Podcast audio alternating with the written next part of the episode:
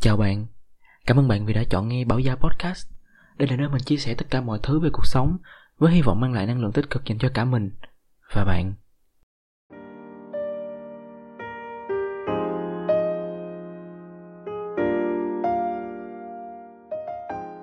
Và chủ đề của ngày hôm nay sẽ là cô đơn có thực sự buồn chán.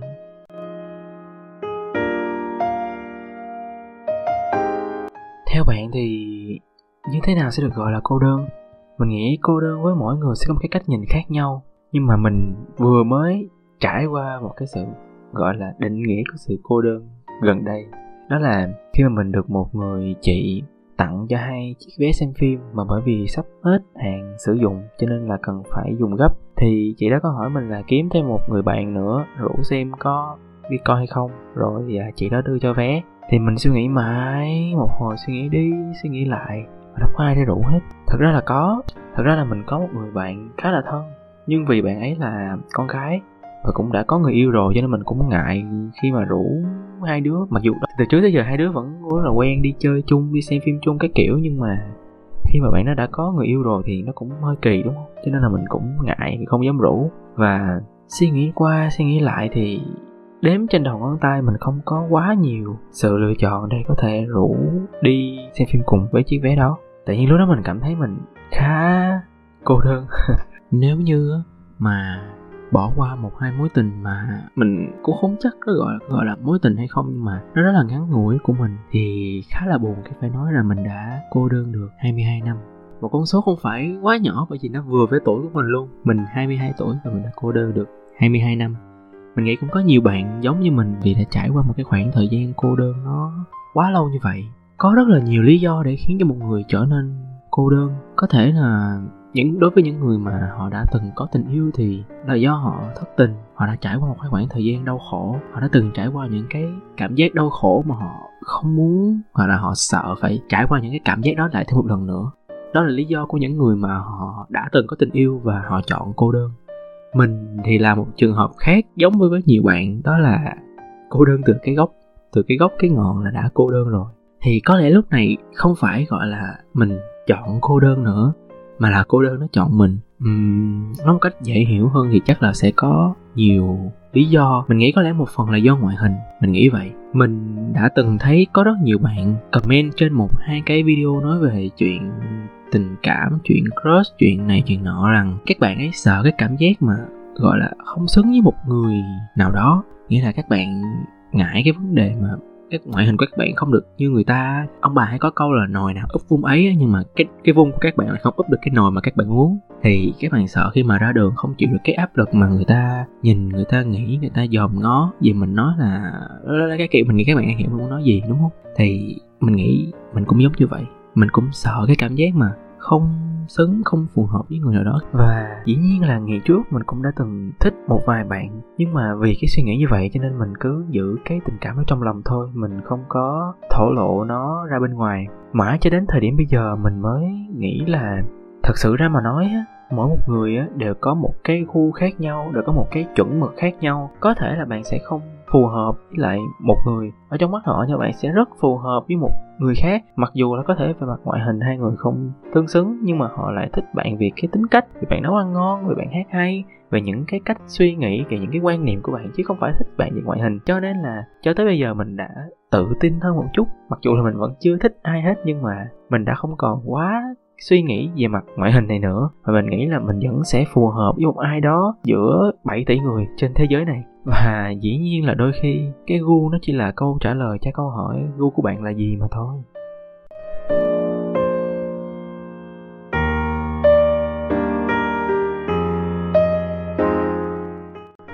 Lý do thứ hai có lẽ là khó để tìm được một người phù hợp. Thật sự thì cái chữ phù hợp nó khá là khó để định nghĩa. Tới giờ mình vẫn chưa biết được thế nào gọi là phù hợp. Có lẽ là khi mà các bạn đã quen nhau một thời gian, các bạn đã tìm hiểu nhau một thời gian, các bạn sẽ biết được là thế nào gọi là sự phù hợp, người ta có phù hợp với mình hay không. Và cái sự phù hợp nó sẽ đến từ nhiều phía khác nhau. Lấy ví dụ ở ngay gia đình mình, ba và mẹ của mình là hai người mình nghĩ là không có phù hợp, ờ, không phù hợp về cả quan điểm, về cả cách ăn nói, cách cư xử. về cả cách nghĩ, cách hành động. Và mẹ mình lâu lâu cứ hay nói với mình là tao không biết lý do gì mà ngày xưa tao lấy ba mày.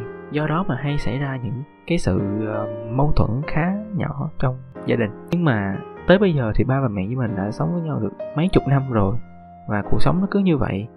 Cho nên là mình cũng không dám đảm bảo cái gì về chữ phù hợp này cả. Thêm một cái ví dụ nữa, đó là mình có một người bạn, bạn của mình tìm được một người bạn khác thông qua một ứng dụng hẹn hò. Và sau khi hai người nói chuyện với nhau á, thì mọi thứ đều rất là phù hợp, từ cái cách nói chuyện, về cái gu, về cái quan điểm, về cái sở thích, về cái sự hài hước, thì kể cả ngoại hình nó đều rất là hợp.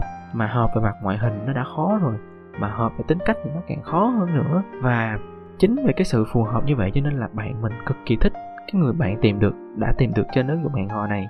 Tuy nhiên, chỉ vì một cái lý do là khác nhau về cái xu hướng, cho nên là hai người đã không đến được với nhau. Vậy thì phù hợp nó chỉ là một cái điều kiện cần, chứ nó chưa phải là một cái điều kiện đủ, đúng không? Đây là một cái câu hỏi nha, chứ không phải là câu hỏi tu từ đâu, bởi vì mình cũng chưa thật sự hiểu được về cái chữ phù hợp.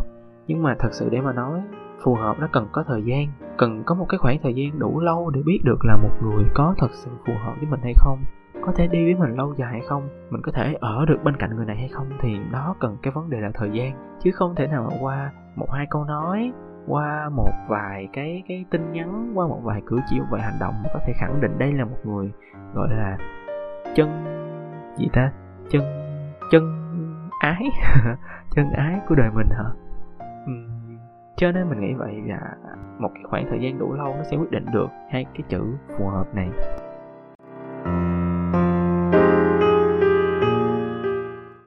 Cái lý do thứ ba có lẽ là thích một người thôi là chưa đủ, mà cần có một cái sự phản hồi lại từ đối phương mới là một cái yếu tố quan trọng, đúng không? Mình thấy có nhiều người người ta vẫn hay nói rằng là nếu mà thích thì cứ nói ra đi, nếu mà không được thì thôi, còn nếu được thì coi như là mình thành công.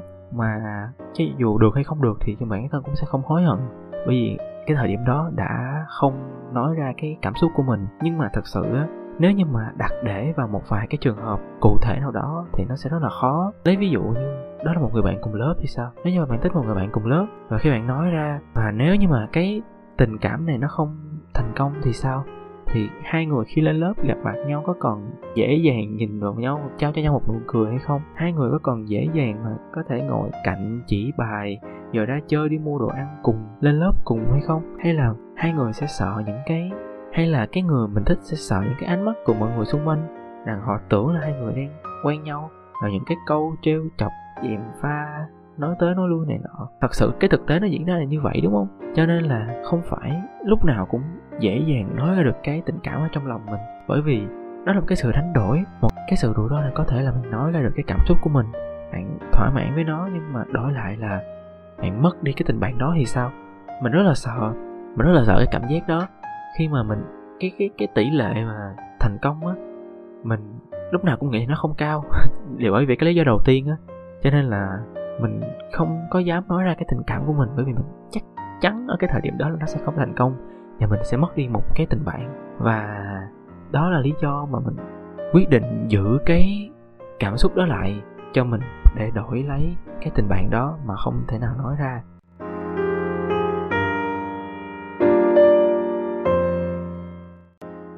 Có lẽ là mình đã quen với cái cảm giác cô đơn này.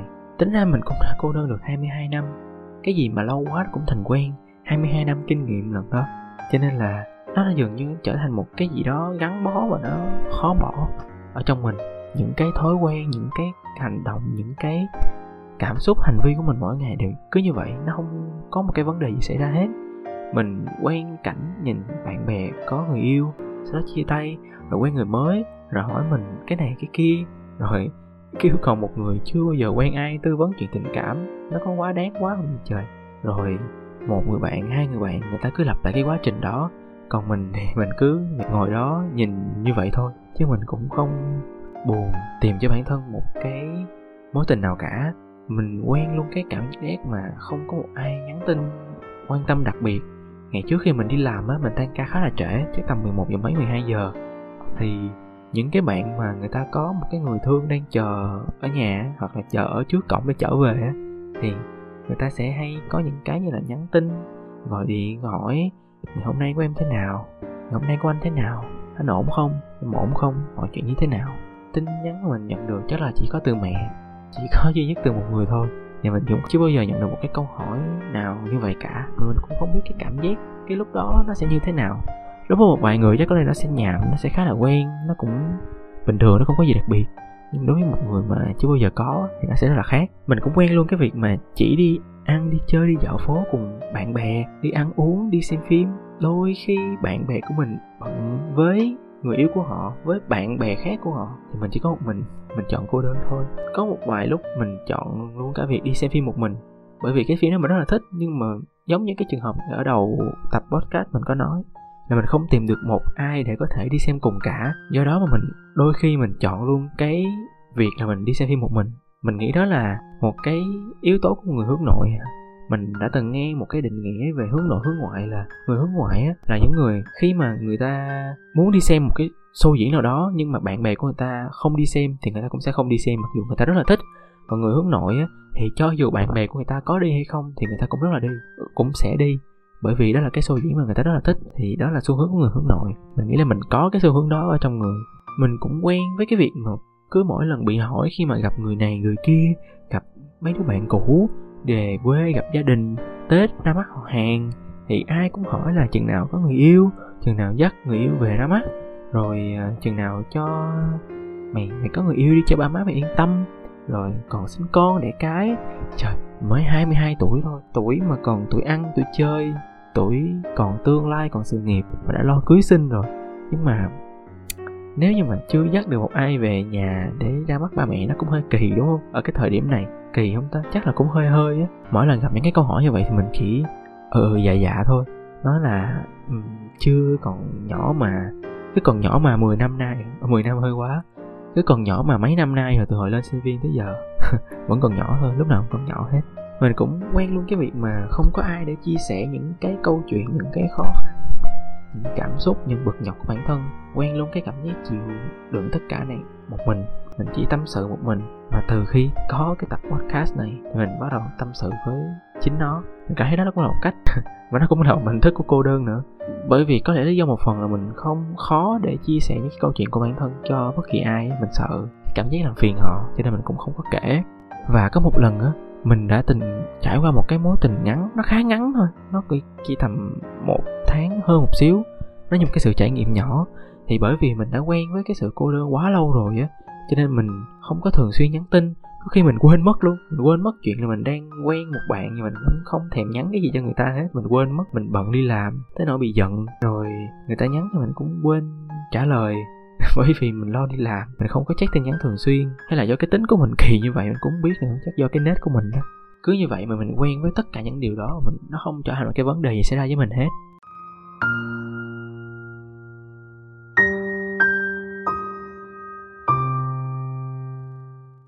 Mãi cho đến cái mùa Noel năm, mình nhớ năm đó là năm hai không một tám. Bình thường Noel mình sẽ đi làm. Noel là một cái ngày mà nhà hàng sẽ rất là đông khách, cực kỳ đông khách, cho nên là rất là hiếm ai được nghỉ vào cái ngày đó, mà rất là hiếm ai được nghỉ mà người ta lại muốn đi làm vào cái ngày đó. Và đa số lúc nào mình cũng dính vào cái ca làm của cái ngày Noel. Nhưng mà không biết may mắn làm sao và đúng năm hai không một tám, cái ngày nghỉ của mình rơi vào ngày Noel. Cho nên lần đầu tiên trong mùa Noel mình được nghỉ. Thế là mình bắt đầu rủ mấy đứa bạn thân của mình đi ăn một bữa. Và mình có ba đứa bạn. Hôm đó khi mà đi chơi thì tụi nó đã đặt bàn rồi. Mình đã đặt bàn bao nhiêu người? Là đặt bàn chín người. Chín người bởi vì có thêm một hai người bạn nữa. Mình thấy chín người hơi kỳ, tại sao là số chín? Thì lúc mà đó mình, mình cũng lên đồ, cũng đi tới chỗ hẹn. Rồi sau khi vào mình mới thấy là chín người là do bốn đứa bạn của mình, mỗi người đều dắt người yêu theo. Và cái người lẻ ra đó là mình. Thì mọi chuyện cứ bình thường thôi, cứ ăn uống, mọi thứ cứ diễn ra như vậy mà nó cũng khá là nhạt á. Bởi vì những cái bạn, người yêu của bạn của mình không có quen biết nhau mà cũng không quen biết những bạn ở trong đó luôn. Cho nên là cái cuộc nói chuyện nó diễn ra như là cuộc nói chuyện cá nhân với nhau, những cặp cặp cặp nói chuyện với nhau. Và dĩ nhiên mình là cái đứa bị lọt ra bên ngoài. Biết lúc đó nó hơi nó hơi kỳ vậy, nó hơi lạc lõng. Mình cũng không biết tại sao mình ngồi đó. Lúc đó mình chỉ nghĩ là thà mình đi làm thà là mình đang ở chỗ làm, mình chạy đôn chạy đáo, mình chạy như một con giặc ở chỗ làm, còn hơn là mình ngồi đó để mình trải nghiệm cái cảm giác này. Khi mà mình đi về á, thì các bạn ấy rủ nhau đi tăng hai, người đi chỗ này người đi chỗ kia. Rồi mình thấy chắc mình đi về. không muốn đi đâu nữa hết. Và trên cái đường về á, cái khơi không khí lạnh lạnh và cái cảm giác lúc đó mình cảm thấy rất là kỳ, mình cảm thấy có một cái sự cô đơn dữ dội hồi đó nó ập tới, mà cái cảm giác này mình đó giờ mình chưa bao giờ mình trải qua hết, B- bởi vì mình đã rất là quen với cái cái sự một mình này rồi, nên mình không hiểu lúc đó tại sao cái cảm giác cô đơn nó lại ập tới, mà mình cứ buồn buồn ở trong lòng mình suy nghĩ suốt cái quãng đường về nhà luôn, là tại sao mình cứ như vậy, tại sao bản thân mình cứ một mình như vậy. Và mình nhận ra là mình đang cố gắng bao che có cái việc là mình độc thân, mình không có người yêu, bằng cái việc là mình đã quen với nó rồi, mình đã quen với những cái cảm giác như vậy, cho nên là có những cái thời điểm á, mà cô đơn nó tới đúng lúc và đúng địa điểm thì nó sẽ cảm làm cho bản thân mình cảm thấy thiếu thốn và tủi thân một cách khủng khiếp. Những lúc như vậy thì rất mình rất là cần có một ai đó bên cạnh và hỏi là mình có ổn không, bạn như thế nào, để mình có thể trút hết mọi cái cảm xúc trong lòng của mình ra. Và lúc đó mình biết là mình chỉ có một mình, cho nên mình mới suy nghĩ là mình nên ngưng bạo biện cho bản thân về cái chuyện là mình đã quen với cô đơn, là mình nên cô đơn như vậy, và mình cần phải cho mình những cái trải nghiệm về mặt tình cảm. Thật sự mà nói thì cái chuyện yêu đương á, ở cấp ba nó sẽ là một cái trải nghiệm khác, ở đại học nó sẽ là một cái trải nghiệm khác, khi ra trường nó là một trải nghiệm khác, và khi tới năm hai mươi tám, hai mươi chín, ba mươi tuổi nó sẽ là một cái trải nghiệm khác. Và mình đã mất đi hai cái trải nghiệm khá là đẹp, mình nghĩ rất là đẹp, ở năm cấp ba và năm đại học. Thì mình nghĩ là cho tới thời điểm bây giờ mình nên có một cái trải nghiệm nào đó trong cái mặt tình cảm, bởi vì nó là một cái gì đó, bởi vì nó là một cái khía cạnh rất là đẹp của cuộc sống mà mình nghĩ ai cũng nên từng trải qua một lần trong đời. Và mình đã quyết định mình nên tìm ra một cái người mà mình là gu của họ trong số bảy tỷ người trên thế giới này. Còn bạn thì sao? Nếu như bạn đang là một người cô đơn thì bạn cảm thấy nó buồn chán hay không? Cho mình biết với nha. Mình cảm ơn bạn rất nhiều vì đã nghe đến tận đây. Hy vọng bạn sẽ ủng hộ mình trong những tập podcast tiếp theo. Kết nối với mình qua những trang mạng xã hội khác nhé. Mình sẽ để link ở dưới phần vô tả. Chúc bạn một ngày tốt lành và chào bạn.